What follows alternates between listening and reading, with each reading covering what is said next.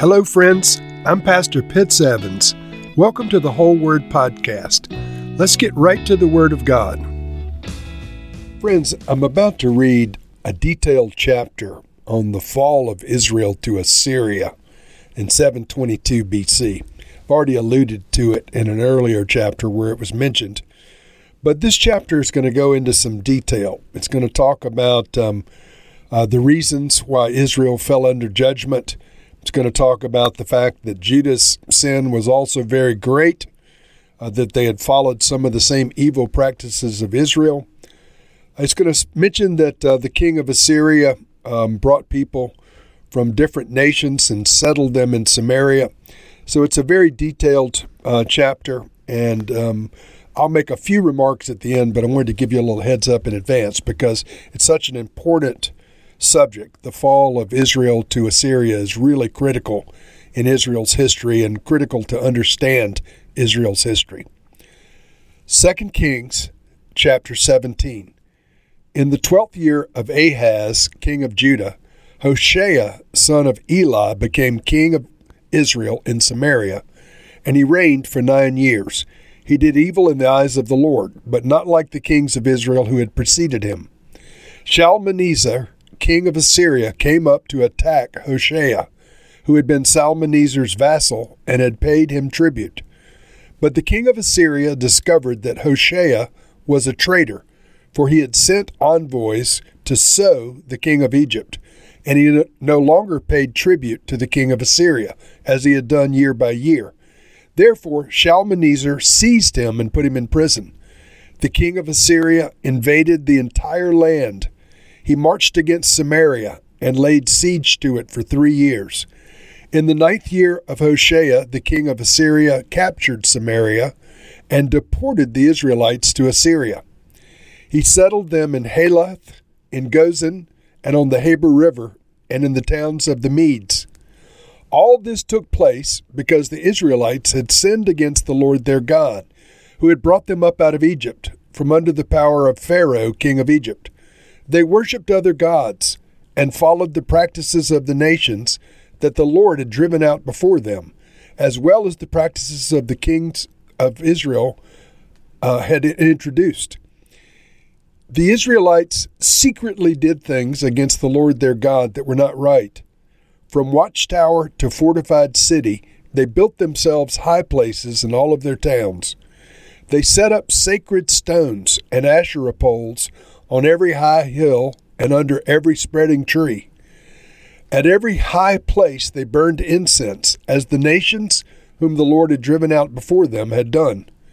They did wicked things that aroused the Lord's anger. They worshipped idols, though the Lord had said, You shall not do this. The Lord warned Israel and Judah through all of his prophets and seers Turn from your evil ways, observe my commands and decrees in accordance with the entire law that I commanded your ancestors to obey, and that I delivered to you through my servants the prophets. But they would not listen, and were as stiff necked as their ancestors, who did not trust in the Lord their God. They rejected his decrees and the covenant he had made with their ancestors, and the statutes that he had warned them to keep. They followed worthless idols and themselves became worthless. They imitated the nations around them, although the Lord had ordered them, Do not do as they do. They forsook all the commands of the Lord their God, and made for themselves two idols cast in the shape of calves and an Asherah pole. They bowed down to all of the starry host, and they worshipped Baal. They sacrificed their sons and daughters in the fire. They practiced divination and sought omens, and sold themselves to do evil in the eyes of the Lord, arousing his anger. So the Lord was very angry with Israel, and removed them from his presence. Only the tribe of Judah was left, and even Judah did not keep the commands of the Lord their God. They followed the practices Israel had introduced. Therefore, the Lord rejected all of the people of Israel. He afflicted them and gave them into the hands of plunderers until he thrust them from his presence. When he tore Israel away from the house of David, they made Jeroboam, son of Nebat, their king. Jeroboam enticed Israel away from following the Lord and caused them to commit a great sin. The Israelites persisted in all the sins of Jeroboam and did not turn away from them until the Lord removed them from his presence, as he had warned through all of his servants the prophets. So the people of Israel were taken from their homeland into exile in Assyria, and they are still there. The king of Assyria brought people from Babylon, Cutha, Ava, Hamath, and Sepharvaim, Varim, and settled them in the towns of Samaria to replace the Israelites. They took over Samaria and lived in its towns. When they first lived there, they did not worship the Lord. So he sent lions among them, and they killed some of the people. It was reported to the king of Assyria The people you deported and resettled in the towns of Samaria do not know the God of that country and what he requires. He has sent lions among them, which are killing them off, because the people do not know what he requires. Then the king of Assyria gave this order Have one of the priests you took captive from Samaria go back to live there and teach the people what the God of the land requires. So one of the priests who had been exiled from Samaria came to live in Bethel and taught them how to worship the Lord. Nevertheless, each national group made its own gods in the several towns where they settled, and set them up in the shrines the people of Samaria had made at the high places. The people from Babylon made Succoth Benoth, those from Cutha made Nergal, those from Hamath made Ashima. The Avites made Nibhaz and Tartak, and the Shirvites burned their children in the fire as sacrifices to Adrammelech and Anammelech, the gods of Sepharvaim. They worshiped the Lord, but they also appointed all sorts of their own people to officiate for them as priests in the shrines at all of the high places. They worshiped the Lord, but they also served their own gods in accordance with the custom of the nations from which they had been brought. To this day, they persist in their former practices. They neither worship the Lord nor adhere to the decrees and regulations the laws and commands that the Lord gave to the descendants of Jacob, who he named Israel. When the Lord made a covenant with the Israelites, he commanded them, Do not worship any other gods, or bow down to them, serve them, or sacrifice to them. But the Lord who brought you up out of Egypt with mighty power and outstretched arm is the one you must worship. To him you shall bow down, and to him offer sacrifices.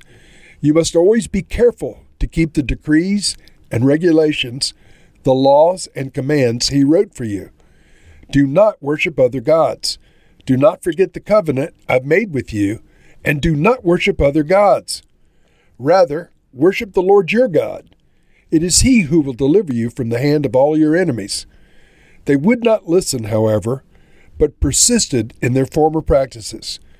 Even while these people were worshiping the Lord, they were serving their idols. To this day, their children and grandchildren continue to do as their ancestors did. This chapter has several references to um, the phrase, to this day, they continue to do as their ancestors did. Once again, it's believed that Jeremiah was the writer of 1st and 2nd Kings. So this is being written sometime during the, the Babylonian captivity. This um, narrative about the Assyrian conquest is written, it's presumed, by Jeremiah some 140, 150 years later. But the king of Assyria comes to Samaria for the final conquest. The king of the northern kingdom had no longer um, decided to pay the king of Assyria a tribute. He tried to make an alliance with Egypt to protect him, but didn't work out. And the king of Assyria came and captured the northern kingdom Samaria, and um, deported all of the Israelites to Assyria. And verse 7 says, All of this took place because the Israelites had sinned against the Lord their God. They worshiped other gods. In verse 9 it says, The Israelites secretly did things against the Lord their God that were not right. In verse 11, they did wicked things that aroused the Lord's anger, They worshiped idols after the Lord had said, You shall not do this. And so the idolatry, friends, this mixture of religions, was an affront to the Almighty. And so he was very angry with Israel and he removed them from the promised land. This chapter goes on in verse 19 to say that Judah did not keep the commands of the Lord their God.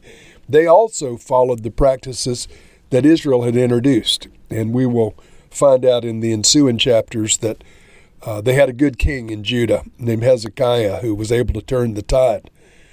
But the religious evolution and syncretism of the Samaritans, uh, the mixture of the, the Assyrian peoples that were brought in and the Jews that came back later, all of that's detailed. They worshiped the Lord, but they continued to serve their own gods uh, in accordance with whatever nations they were from. And so the, uh, the Samaritans, even at the time of Christ, were known for this mixed religious evolution and this, this mess that developed. And so Jeremiah, or the writer of Kings, whoever that may be, in verse 41 says, Even while these people were worshiping the Lord, they were serving their idols. To this day, their children and grandchildren to do as their ancestors did. And so, once again, this golden calf worship in the northern kingdom under Jeroboam I became a, a sin they never got away from. And the idolatry was perpetuated by the Assyrians that were moved into that area after the fall of the northern kingdom. So, Lord, we pray that you would have mercy on the Jewish people, that you would reunite them once again, all of the tribes. You know where each and every one are. You know all of their uh, genetics. You know their bloodlines. You know their parentage. You know their ancestry. Bring them back together for your purposes, Lord, and reveal their Messiah to them in this generation. We ask you, Lord, for mercy and restoration for the Jewish people. In Jesus' name, amen.